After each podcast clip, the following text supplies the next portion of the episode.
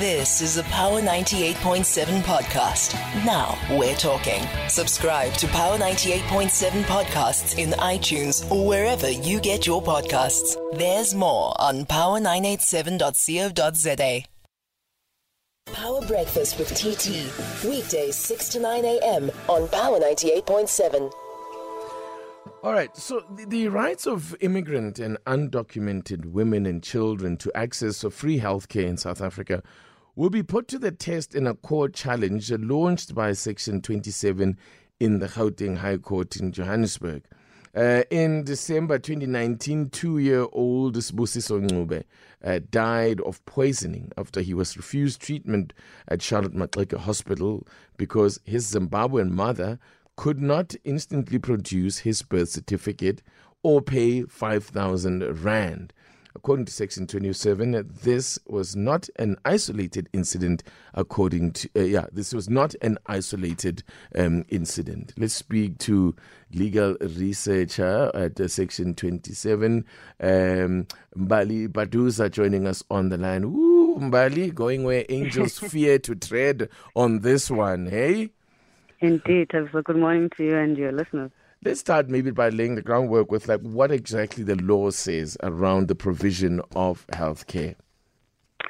So, in terms of Section 27 of the Constitution, everyone has the right to access healthcare services, and this includes reproductive health rights.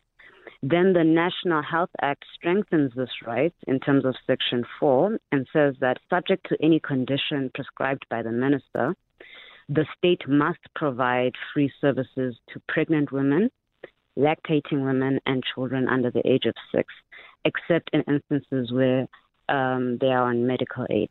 Mm-hmm. Mm-hmm. Right. Now, you know, the as I was saying, you know, you are, this one is highly contentious, of course, because there is a perception, and I think somewhat, I, I think that perception can also, um, to some, is somewhat justified to say that if you do provide uh, medical care, uh, free healthcare, I think the because the important thing here is uh, about free healthcare, not just uh, mm-hmm. healthcare. If you provide it to everybody, all in sundry, regardless of whether their status, whether they're in the country legally or not, um, is that you run the risk that uh, you are putting a strain on the system and that South Africans who ordinarily should be prioritized will not be able to access such systems because the system is collapsing. Mm. So we're unsure why uh, in Gauteng this new policy exists that excludes foreign foreign nationals or p- people who are not documented. Uh, the government hasn't yet responded to our papers. But there's a significant history that we must understand, or a significant context that we also must understand, is that pregnant women and children under six are a particularly vulnerable category mm. of persons and deserve protection. And the law has sought to do that mm. by providing them free healthcare services. This is because there are inherent risks at this particular stage in a woman's life and that of children. So, for example, the antenatal period is important to track risks um, or risk factors like mm. HIV and hypertension that can affect uh, pregnant women and the fetus. For children, the age under six is an important stage of development. Mm. And as a country, we have made great strides in reducing maternal and child morbidity and mortality. Mm. And a policy that excludes them um, is going to just take us backwards. And honestly, Tabi, so this is a matter of life and death, and it needs immediate redress. Mm. And the position in law is clear, and it seems Gauteng has sought to traverse that. Away from the law, though, I mean, from an ethical point of view, just an ethics point of view, can anyone be denied medical uh, um, assistance uh, when when they need it? I mean, particularly in the case mm. of uh, emergencies. No, they cannot. So, Section uh, 27.3 of the Constitution says no one can be denied emergency health care. And we are supported in our application by uh, by doctors, so Doctors Without Borders and the South African HIV Clinician Society, who have also found themselves between a rock and a hard place because they are confronted with a situation where they need to treat patients who mm. need help, but then have to turn them away because of an unlawful administrative barrier.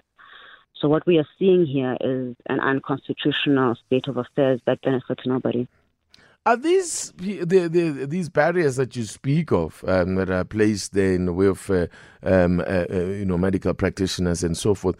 Are they created by the hospitals themselves? Is it a, provincial, a provincial regulation that stops them from giving services to um, what are you know uh, migrants? Mm. So it comes from the Department of, of Health, the Gauteng Department of Health, through a circular that then uh, changed into regulation and policy, mm. which excludes certain categories of people, and hospitals therefore have to enforce it. Um, the, the the issue here, though, is that the regulations and the policies are are confused and confusing mm. because they are incapable of uh, sorry they're capable of being interpreted in a number of different ways and what is being practiced is that it only gives services to uh, certain types of people, which is contrary to what the national law says. So Gauteng can't just make up or uh, promulgate laws that are contrary to national law and the, and the Constitution. And I mean, who did makes the determination? For example, where they say somebody must put down a deposit or must pay up front, who uh, makes the determination of what those fees are? So this is why the case is against uh, the MEC of uh, Health of mm. Gauteng, mm. the Director General, and broadly uh, because it's of national interest, the the minister and also the the hospital, Charlotte Maxeke Johannesburg Academic Hospital, uh, because they are implementing this policy. But what happens is that when um, a patient goes into the hospital, they are they are they are taken to the administrative uh, building where they are then charged a certain fee using a fee structure mm. fee structure that was determined uh, by the province. What about the practice of, um, which is, uh, you know, uh, anecdotally, people tell you has become commonplace, mm where uh, people would uh, literally, or pregnant women would literally cross the border soon, shortly before, or, or, quite close to their time of delivering, just so they can come and have a child and give birth to a child in South Africa in the hope of securing. Um, you know, South African citizenship. It's a practice that is also not unique to South Africa, uh, by the way. It happens mm. in uh, the United States, in Europe, and all of that. What about that practice? Surely that's unlawful. Um, the, the and goes contrary to, to the spirit of the law rather than being unlawful in itself.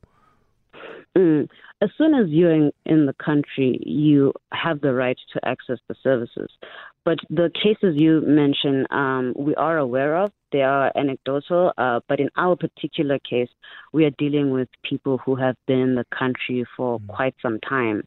Mm. Uh, but the issue around migration um, and the issue around why people come into the country um, cannot be a justification as to why persons can't mm. access a right when they have it, and one that we have, mm. as a country, decided um, is important particularly for vulnerable people. Mm. And uh, by the way, we used to have a situation, I know certainly it was an issue back in the 90s and in the early noughties, where um, private hospitals would had this uh, thing of uh, denying people who didn't have medical aid treatment, mm. or where an ambulance wouldn't even uh, pick you up at the scene of an accident if you didn't have medical aid. Uh, I know mm. that has since changed, but what is exactly is the law or the practice around that now?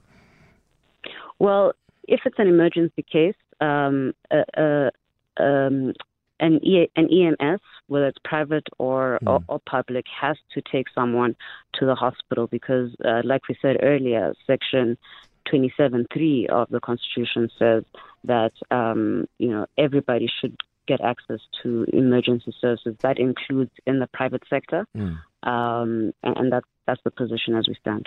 All right, thanks so much. I will watch this one with keen interest. Legal researcher at Section 27, Mbali Baduza. Thanks so much for your time. Thank you, Tabitha. Time for the latest news at 7 o'clock. You've been listening to a Power 98.7 podcast. For more podcasts, visit power987.co.za or subscribe wherever you get your podcasts.